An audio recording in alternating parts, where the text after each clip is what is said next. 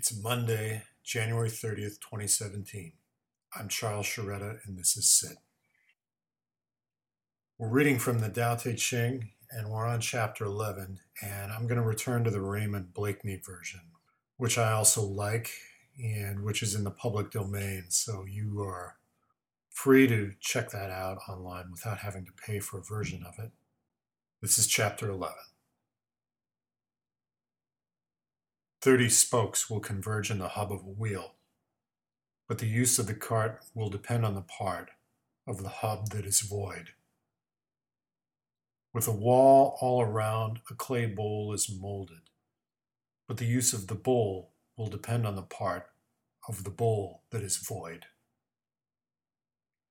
Cut out windows and doors in the houses you build, but the use of the house will depend on the space in the walls that is void.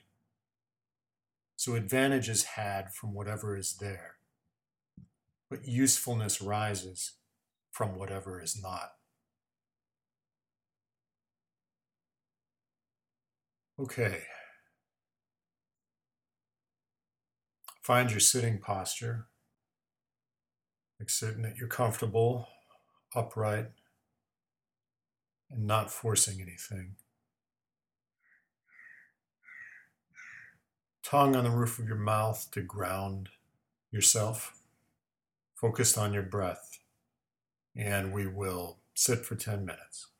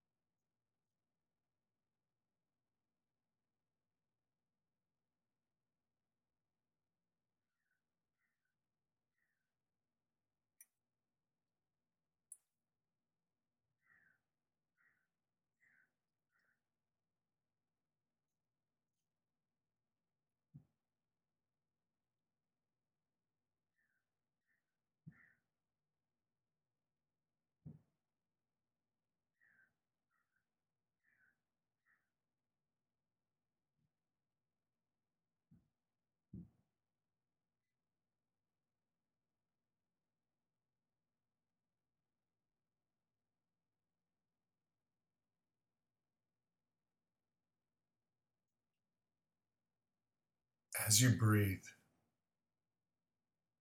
can you notice what's present in your breath? Any skips or fear?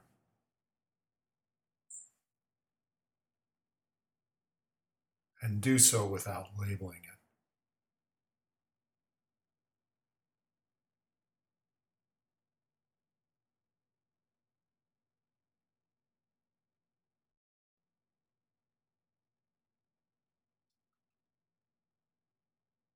Pay attention to the tension that might be in your body right now.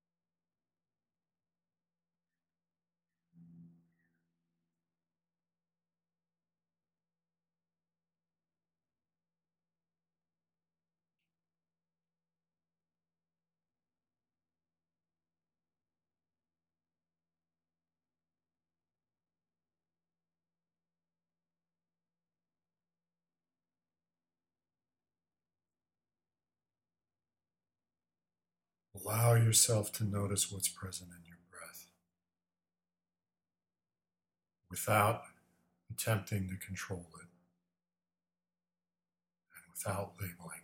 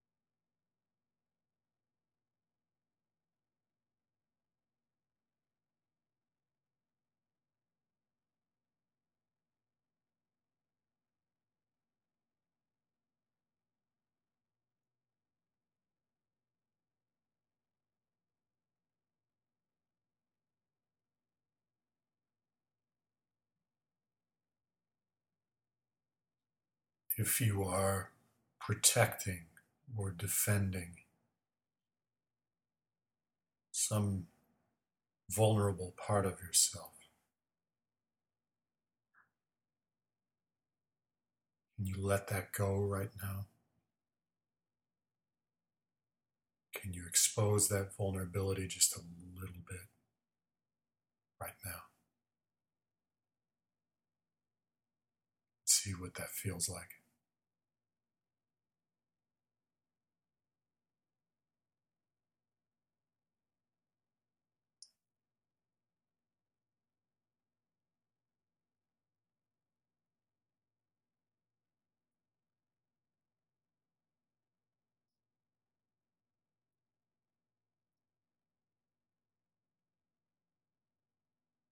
Now return to your breath if you've wandered.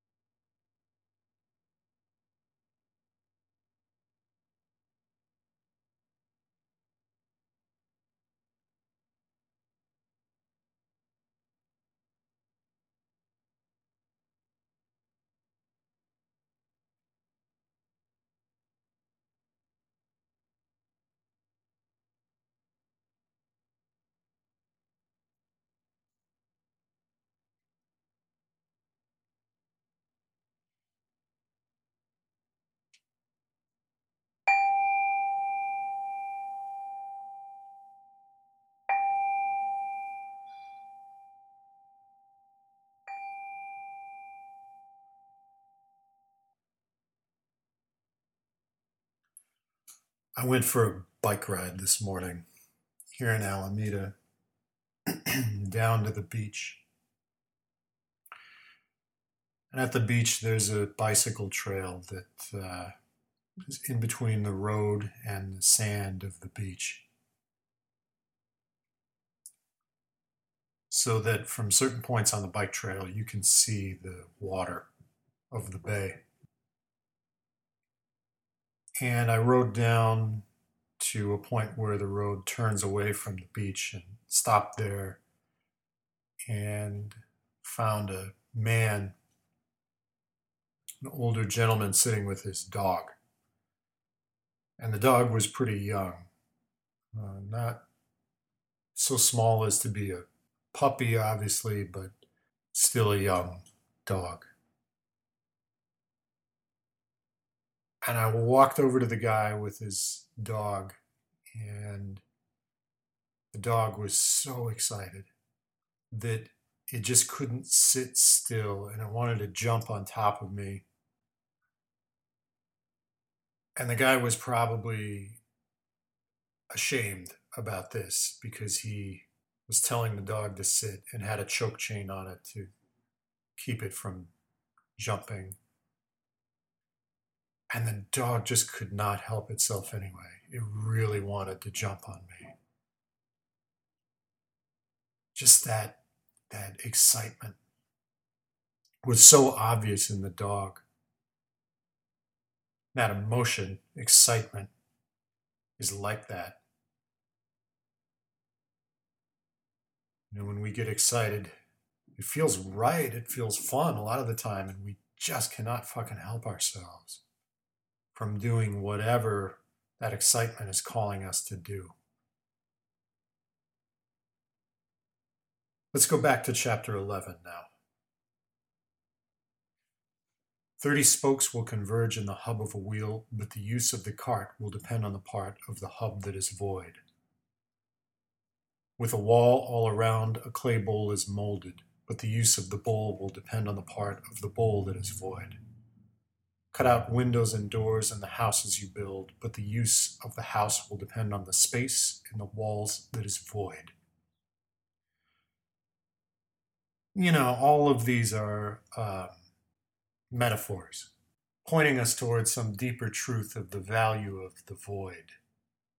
It's a lesson that uh, we, I think, could really use right now.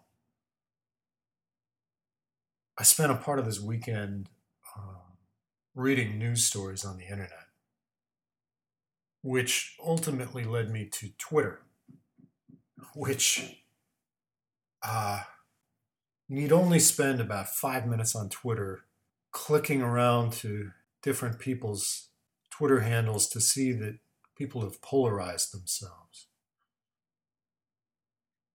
They're taking one of two sides and then fighting with each other. This state of no mind that the Tao Te Ching references is akin to this void that's being discussed here today in chapter 11. Damn those hammers. Jesus. Yeah. The state of no mind, the void, is the place from which what Buddhists would call right action arises. So as we as we look at ourselves, as you look at yourself, can you exist in the discomfort of not judging? Can you exist in that particular feeling? Sitting with the truth of not knowing. In the in the pain of not having a side, not having a group to identify with. I'm reminded of quantum mechanics when I think about this, and I think about an electron which occupies a, an orbital or a shell around the nucleus of an atom. And that shell, which is a probability distribution, is the truth of where that electron is before it's actually observed. In other words, the electron is not in any particular place until something observes it. at which point it collapses into a location. And uh, I like that word collapse. I think it's appropriate for describing what happens to us as well when we move from our own superposition of states into, into a particular position. When we take a side, then we close the doors to whatever's on the other side. And we stop being able to listen. So just take a look at this last part as well. Advantage is had from whatever is there. Usefulness rises from whatever is not. Advantage is had from whatever is there. Yeah, so if you want to gain an advantage over your opponent, you use what's there. You take a side. I mentioned Twitter. I think the the emotion or the attitude that comes through most prominently to me and much of what I see people doing is one of righteous indignation no matter which side people are on, righteous indignation. And that has a particular feeling associated with it, you know, a feeling of power, of righteousness, of being right. And when righteous indignation is what we are predominantly feeling, other feelings like compassion tend to be distant. So today I'm going to ask you to get out a pen and paper and we'll we'll do this at least once a week now, I think. And preferable that you do it now if you're able to. Or if not, after this ends. And with your pen and paper, write down five things that you're grateful for right now, right in this minute, right in this moment. And what I find for myself when I do this is that it's nice to start with the more specific things and move on to the broader, more general, towards the fourth or fifth. But you can do it however you like.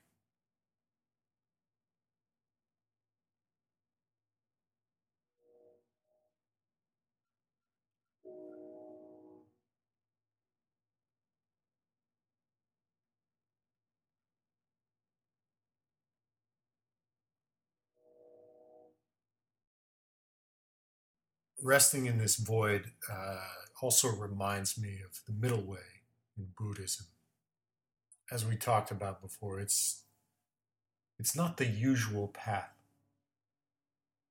It's not what we see other people doing.